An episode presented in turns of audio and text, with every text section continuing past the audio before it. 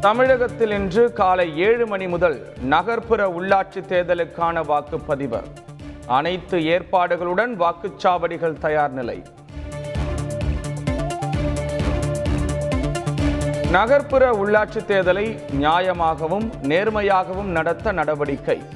சென்னை உயர்நீதிமன்றத்தில் மாநில தேர்தல் ஆணையம் தகவல். முழு கண்காணிப்பில் வாக்குச்சாவடி மையங்கள். மாநில தேர்தல் ஆணையர் பழனிக்குமார் தகவல்.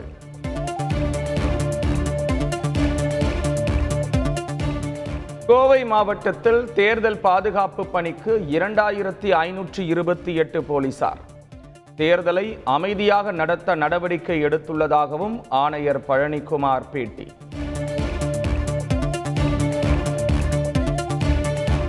கோவைக்கு தேர்தல் சிறப்பு பார்வையாளராக நாகராஜன் நியமனம். மாநில தேர்தல் ஆணையம் நடவடிக்கை.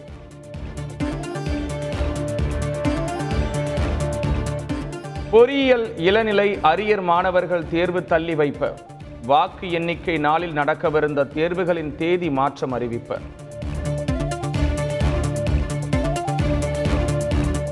கோவை மாவட்ட ஆட்சியர் அலுவலகத்தில் ஆர்ப்பாட்டத்தில் ஈடுபட்ட அதிமுக எம்எல்ஏக்கள் கைது. சொந்த ஜாமீனில் அனைவரும் விடுவிப்பு. கோவை அதிமுக பிரமுகர்கள் மீது பொய் வழக்கு போடுவதாக எடப்பாடி பழனிசாமி குற்றச்சாட்டு. ஜனநாயக முறைப்படி தேர்தலை நடத்த ஆணையம் நடவடிக்கை எடுக்க வேண்டும் எனவும் கோரிக்கை.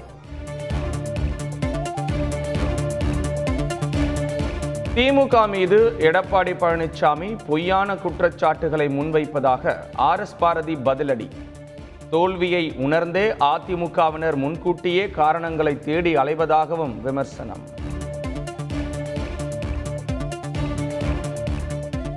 தமிழகத்தில் மேலும் ஆயிரத்தி நூற்றி நாற்பத்தி ஆறு பேருக்கு கொரோனா பாதிப்பு. ஒரே நாளில் எட்டு பேர் உயிரிழந்துள்ளதாகவும் சுகாதாரத்துறை தகவல்.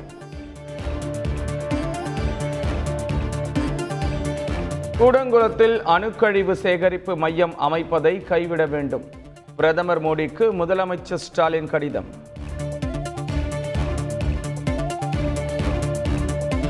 தென்னிந்திய நதிகள் இணைப்பு திட்டம் தொடர்பாக ஐந்து மாநிலங்களுடன் ஆலோசனை. தமிழகம் கர்நாடகா உள்ளிட்ட மாநில அதிகாரிகளுடன் மத்திய ஜல்சக்தித்துறை செயலாளர் கருத்து கேட்பு.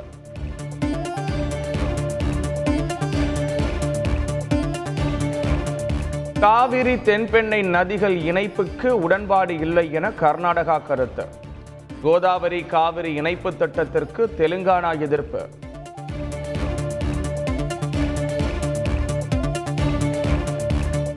முல்லை பெரியாறில் புதிய அணை கட்டப்படும் என கேரள சட்டப்பேரவையில் ஆளுநர் உரையில் அறிவிப்பு.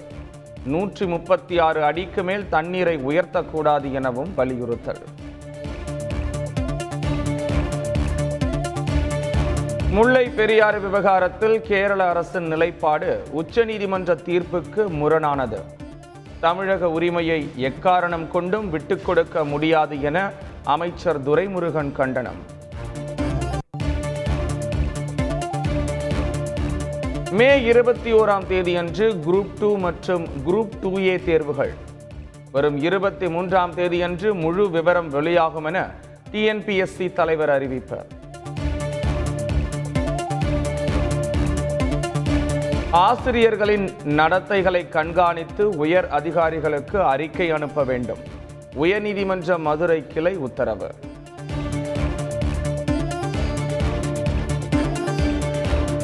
சென்னை அங்காடியில் பழமை வாய்ந்த சிலைகள் பேழைகள் மீட்பு. சிலை திருட்டு தடுப்பு பிரிவு போலீசார் நடத்திய சோதனையில் அதிரடி.